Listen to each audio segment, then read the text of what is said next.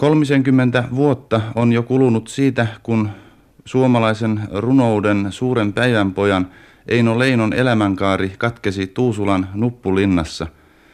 Tuo kulunut aika ei historian monivivahteista taustaa vasten katsottuna tuntune vielä kovinkaan pitkältä, mutta toisin on silloin, jos otamme ajanmittariksi vaikkapa ihmisiän. Niinpä ovat monet runolian aikalaiset saaneet jo keskuudestamme väistyä, ja harvenemistaan harvenut on se laaja ystäväpiirikin, jonka Eino Leino ehti lyhyen elämänsä aikana ympärilleen saada. Eino Leinon läheinen ystävä ja hänen luonteensa ymmärtäjä on ollut myös Keravan kauppalassa yhä lääkärin ammattiaan harjoittava 67-vuotias tohtori Väinö F. Lindeen, joka tunnetaan myös hyvin lääkintäkenraalimajurin ominaisuudessa puolustusvoimiemme pitkäaikaisena ylilääkärinä. Olemme täällä hänen kodissaan ja tarkoituksemme on eräin muistikuvin siirtyä takaisin niihin vuosiin, jolloin Eino Leino vielä oli keskuudessamme. Ehkäpä tässä alussa olisikin mukava saada kuulla, miten tohtori Lindeen aikoinaan tutustui Eino Leinoon. No niin, Leinoon minä tutustuin henkilökohtaisesti vasta ylioppilasvuosina 1909 ja 10 ensi kerran muistaakseni nuorsuomalaisten päivällä klubilla, eteläsuomalaisten silloisen kuraattorin Väinö Salmisen ynnä muiden seurassa. Ja minkälaisen, minkälaisen vaikutuksen tuo Leino teki teihin, minkälainen hänen luonteensa mahtoi olla? No Leinosta voidaan sanoa, että hän luonteeltaan oli varsin sopuisa – hilpeä, ei koskaan loukannut ketään, ei edes humalassakaan ollen, vaan pikemmin aina oli sovun ja rauhan rakentaja ja seuramiehenä tietysti aivan verraton. Niin Eino Leinohan oli tunnettu loistelijana seuramiehenä. Kun Leino ajat, aloitti kirjallisen toimintansa jo hyvin nuorella iällään, ehditte varmasti tutustua hänen teoksiinsa jo kenties koulua käydessänne. Niin luonnollista oli, että jo koulupoikana vuosisadan alussa, minä niin kuin monet muutkin, luimme hartaudella Reinon, Leinon runoja – ja muitakin tuotteita. Ja muistan kerran saaneeni eräänlaisena palkintona hänen runokokoelmansa Halla, samalla kertaa muuten Koskenniemen valkeat kaupungit, niin että ennen kuin henkilökohtaisesti tapasin Leinon, tunsin hänet varsin hyvin hänen kirjallisista tuotteistaan. Voitteko vielä muistaa, oliko Eino Leinolla jokin suosikki kirjailija, jonka teoksia hän erikoisesti viljeli? Niin, mieleni tulee kotimaisista kirjailijoista lähinnä Aleksis Kivi ja Runeberg, Porvoon vanha lehtori, niin kuin hän oli tapana – häntä mainita. Mitä sitten tulee muihin pohjoismaisiin kirjailijoihin, niin erikoisesti muistan hänen ihailleen Ibseniä, josta hän muun muassa jossakin runossaan sanoi, että aina kun häntä mä ajattelen, mä ajattelen suurta vuorta. Min huippu on jäätä ja lunta vaan, mut nuuri on nurmea nuorta. Venäläistä taas erikoisesti Dastajevski ja Gorki olivat hänen, hänen ihailemiaan. Mitä sitten eurooppalaisiin kirjailijoihin tulee, niin muistelen, että erikoisesti Anatole France oli hänen mielikirjailijoitaan, ja hän kääntikin joitakin tämän kuuluisan ranskalaisen teoksia – muun muassa Hanhen jalan ravintolan ja, ja Apekon Jaarin muistelmia. Niin ikään Edmund Rostaan, jonka Cyrano de Bergerakin hän taisi osata melkein ulkoa, oli hänen ihailemiaan. Shakespeare tietysti, tuo hullu brittiläinen, jonka vertaista ei ole, niin kuin hän sanoi, Byron niin ikään, ja monia muitakin maailman kuuluisuuksia oli hänellä tapana shakkia pelatessamme ulkoa esitellä, deklameerata. Näistä ajoista kului sitten useita vuosia, joiden aikana Eino Leinon ja Keravalla asuvan tohtori Lindeenin kanssakäyminen jatkui, mutta lopulliset ystävyyssiteet solmittiin vasta Eino Leinon asetettua Tuusulaan asumaan. Mitkä syyt nyt mahtoivat vaikuttaa siihen, että Leino myöhemmin muutti Tuusulaan? Niin, ylioppilasvuosinani pitkänä opintoaikana. Tapasin tietysti Leinon useasti ravintoloissa, kirjallisissa piireissä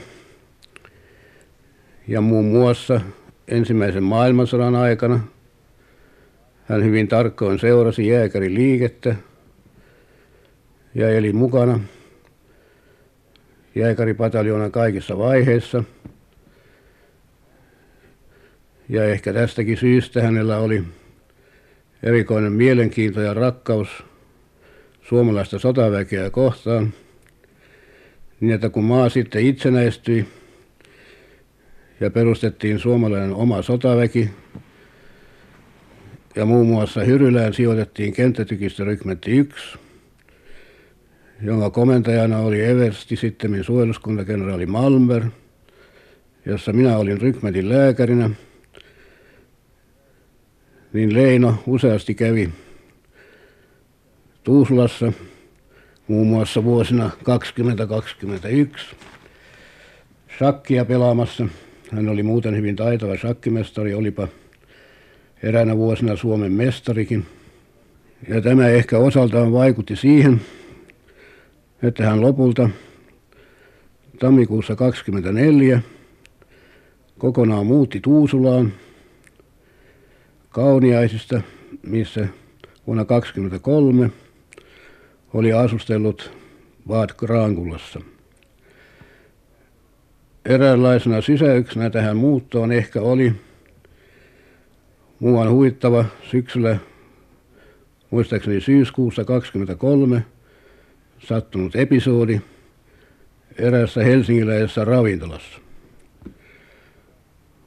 Olin tullut Tuusulasta kaupunkiin tarkastamaan kenttätykistörykmentin ensimmäistä patteristoa, joka silloin oli sijoitettuna Fredrikin kadun varrella oleviin kasarmeihin, missä myöskin oli pieni sairaala. Illalla kokoonnumme sitten erässä ravintolassa ja läsnä olivat muun muassa kenraali Malmberg, professori Väinö Salminen, Leino minä ja koko joukko muitakin, joita en enää tarkkaan muista. Ja siinä niin kuin aina, missä kokoonnuttiin, sanaleikit lentivät. Ja Väinö Salminen, joka useasti tuli vähän katkeraksi, tuli terävästi arvostelleeksi Leinon viimeaikaista tuotantoa, ja kuinka tämä on epätasaista ja hataraa, hyvin heikkojakin runoja. Tilanne oli hieman piinallinen. Leino ei virkannut mitään, mutta kun Salminen oli lopettanut nuudasaanansa, niin Leino hymyillen kääntyi meihin muihin ja sanoi, niin ei meidän tarvitse ottaa tätä niin kovin vakavasti – Ystävämme Väinö Salminen, hän on vain runojen keräjä. Ja mikä pakko hänen on minun runojani keräillä. No niin, tämä rattoisa ilta meni tietysti niin pitkälle, että oli lähdettävä pois. Ja yksi kaksi huomasimmekin, että olimme jääneet Leinon kanssa kaksin kadulle. Ja ihmettelimme mihinkäs nyt lähdetään. Leino asui Kraankulassa ja minä asuin Tuusulassa ja juoppojulatkin olivat jo menneet. Leino vähän tuskaili ja sanoi, että no, missäs nyt yösiä saadaan.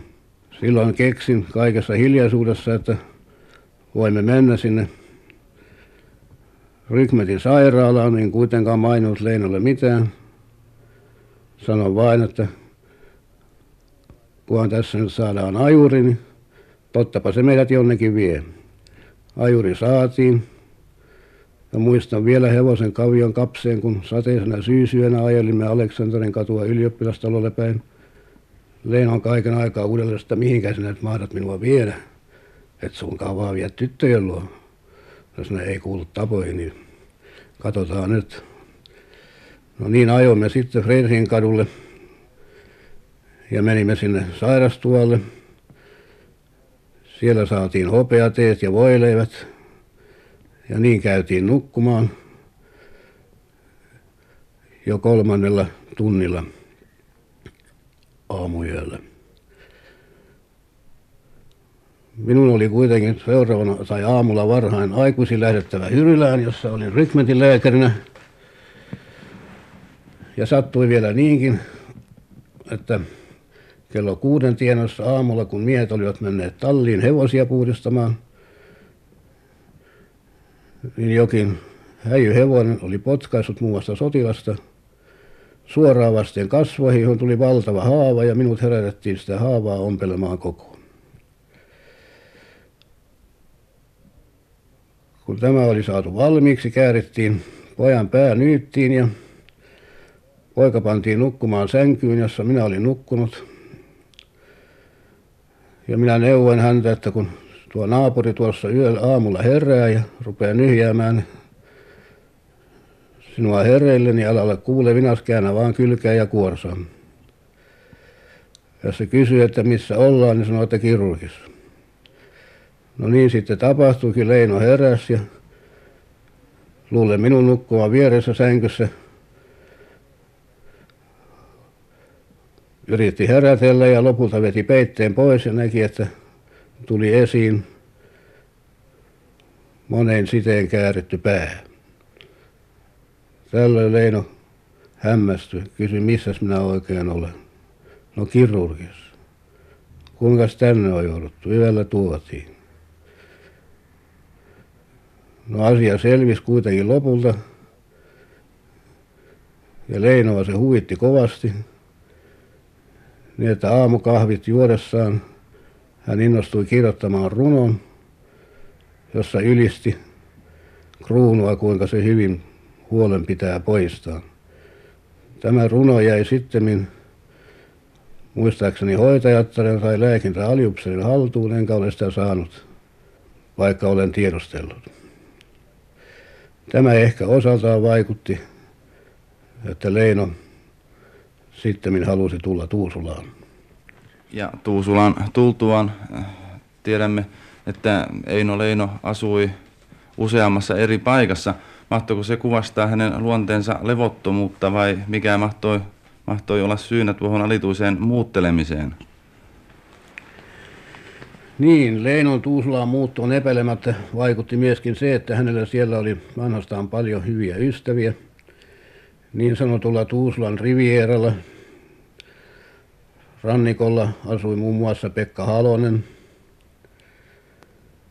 joka vanhastaan oli Leinon hyvä ystävä. Sitä paitsi hän tunsi Keravalla silloin eläneen kirjailija Pappi Järventauksen ja kuten sanottu Malmberin ja minut ynnä monet muut.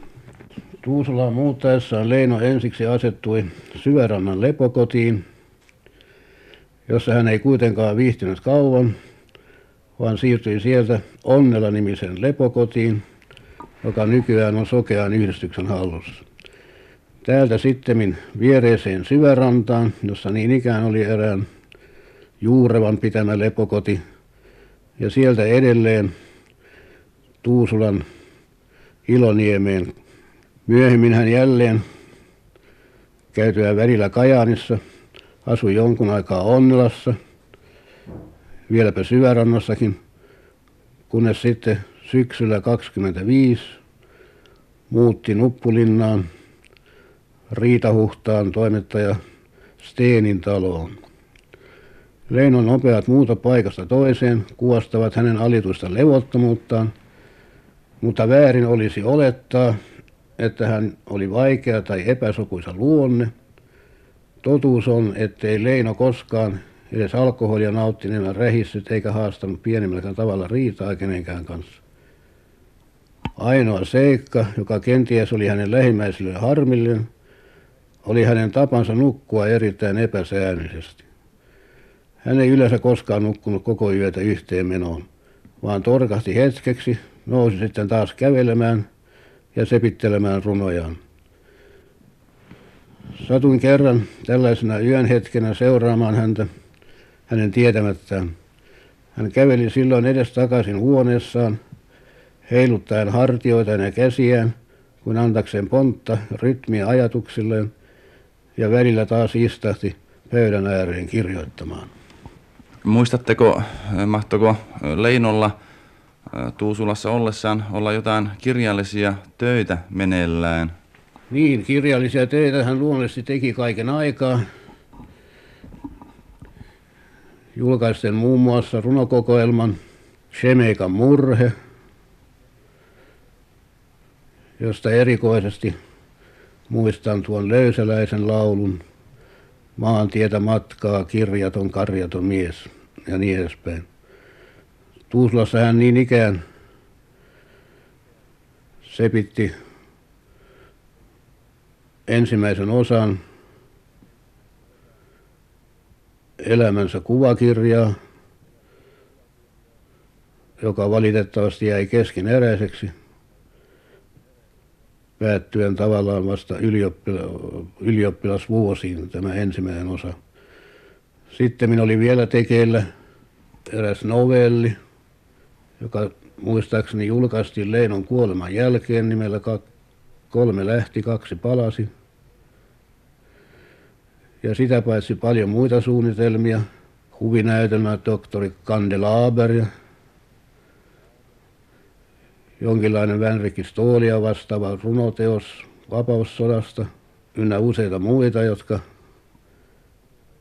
ikävä kyllä kaikki jäivät keskeneräisiksi valmistamatta. Niin, te kerroitte tuossa ennen tämän haastattelutilaisuuden alkua erään hupaisan tapauksen, kun Eino Leino oli lähetetty Keravalle ostamaan piimän juoksutinta. Mitenköhän tuo tapaus mahtoikaan olla? Niin, minulla oli niihin aikoihin yksityisvastaanotto Keravalla. Ja useasti saapuvat luokseni Leino, Malmberg monet muutkin ystävät. Ja erään kerran muutamana lauantai-iltapäivänä Leino, joka siihen aikaan asui Nuppulinnassa Steenin luona, tuli vastaanotolle niin sanoi, että hänet on lähetetty hyvin tärkeällä asialla. Minä sanoin, mikä se nyt sitten mahtaa olla. Joo, Ustlööppää pitää hakea piimäjuoksutinta apteekista. No soitettiin apteekkiin ja saatiin sitä piimäjuoksutinta. No minä kyllä sanoin, että yhtä hyvä kun panet tuosta arabikummia viet sitä mukaan. En tiedä kuinka tuli sitten piimät ja viilit, mutta iltasella Leinon piti lähteä Nuppulinnaan siinä viiden kuuden välillä. Ja siihen aikaan tuli Helsingistä muuan paikallisjuna, joka Keravalla pantiin keskeä poikki, etupää jatkoi ylöspäin Nuppulinnaan ja jälkipää uuden veturimatkassa Porvooseen päin. Saatoin Leinon junaan ja hänellä oli lippukin varattu ja vein hänet nimenomaan sellaiseen vaunuun, joka meni ylös Hyvinkäälle päin ja varoitin vielä, että pysy nyt tässä, että et joudu Porvooseen. Ja niin erosimme. Mutta seuraavana sunnuntai-aamuna Ani Varahin Leino ilmestyi luokseni Hyrylään. Olin vielä vuoteessa ja luin sanomalehtiä, kun poikani tulivat suurella touhulla, sanoi, että setä Leino on täällä se on hirmuisen vihainen, noituu niin kamalasti. No minä sanoin, mikä sitä nyt sitten riivaa. Samassa Leino hyökkää makuuhuoneeseen.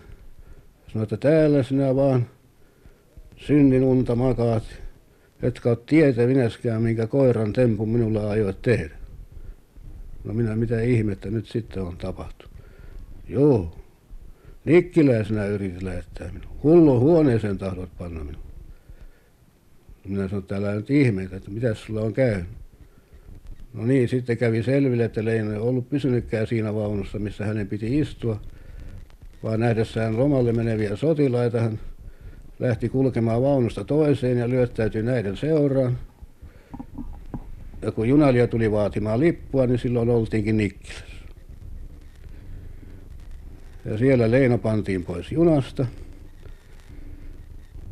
Ja kun ei enää tullut toista junaa Keravalle päin, tai eikä hänellä ollut rahaa lippuja nostoon, lipunostoon, eikä ollut yösiäkaan tiedossa, niin hänet opastettiin eräseen paikkaan, joka oli vankin kuljettaja. kun minä sitten aamulla kysyin, että missä se oli työtä, vankiföörerillä oli työtä.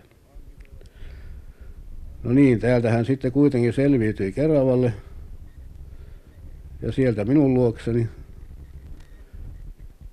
Ja edessä ymmärrettiin puolin ja toisin ja sakkiläydön ääressä asia pian unohdettiin.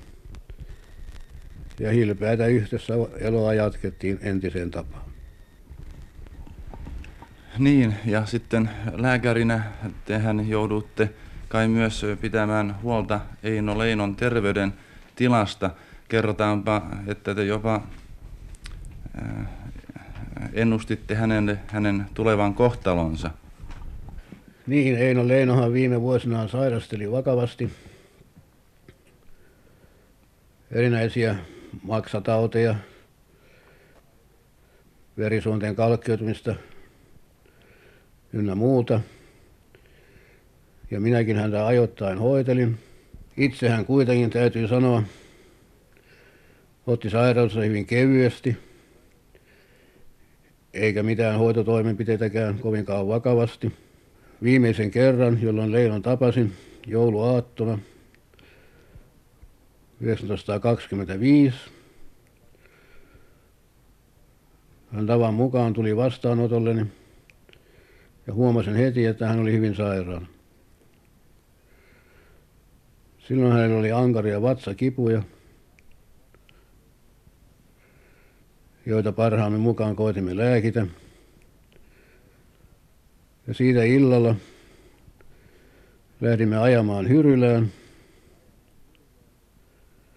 jossa vielä silloin asuin. Matkalla tuli yllättäen lumimyrsky ja automme juuttui kiinni Tuusulan pappilan kohdalla olevassa notkossa, emmekä päässeet eteenpäin. Hetkisen siinä viivyttämme ajoi paikalle kuitenkin asemalta Hyrylään matkalla ollut armeijan kolonna, jolloin siirrymme laatikko rekeen heinien sekaan ja niin pääsimme perille. Leino lepäsi sitten seuraavan yön sairastuolle ja minun täytyi istua hänen vieressään ja selitellä hänen tautinsa oireet. Vaadin häntä viipymättä menemään Helsingin sairaalaan, mutta siitä hän kieltäytyi jyrkästi. Tämä oli siis jouluaaton aattona. Jouluaattona ilmestyi sitten Riitahuudan isäntä ja toimittaja Steen erään järvenpääläisen Leipurin seurassa noutamaan Leinoa. Ja niin he lähtivät. Matkalla hän kuitenkin kuului ohimennen pistäytyneen myöskin Halosen luona. Sitten en viikon päivin kuullut Leinosta mitään, kunnes perjantaina tammikuun 9. päivänä toimittaja Steen soitti minulle ja ilmoitti, että Leino oli jo kaksi päivää ollut korkeassa kuumeessa. ajoittain hourailutkin. Hän oli edellisenä sunnuntaina esiintynyt Jokelan suojeluskunnan iltamissa, missä hänen ohjaamana oli esitetty muun muassa näytöskappale, muistaakseni Kiven kihlaus. Kotimatkalla hän oli sitten vilustunut saaden keuhkokuumeen. Epäilin, että tätä ei hänen huono fysiikkansa voisi kestää. Ja tilasin hänelle heti paikan sairaalassa Helsingissä. Mutta kun en itse silloin päässyt menemään Nuppulinnaan, lähetin sinne lääkintäkersantti Falkin ruiskuneen ja paarineen sopimuksella, että seuraavana lauantaina kuljettaisimme Leinon sairaalaan Helsinkiin ja minun oli määrä Keravan asemalla nousta junaan mukaan. Kuitenkin lauantai-aamuna kolmen tienossa kersantti Falk hätäisesti soitti, että Leino oli juuri kuollut. Se tapahtui melkein sananmukaisesti, niin kuin hän tunnetussa elegia runossaan oli lausunut, että rotkoni rauhaan kuin peto kuoleva hiivin. Ja näin olemmekin ehtineet siihen aikaan, jolloin Nuppulinnassa sijaitsevasta Riitahuhdan talosta lähetettiin runoilijan kuolemasta kertova surun viesti. Tohtori Lindeen on tämän tarinahetkemme aikana ollut ikään kuin syviin mietteisiin vajonneena ja voi helpolla todeta, että tuon nuorena poismenneen ystävän muistot elävät yhä hänen mielessään.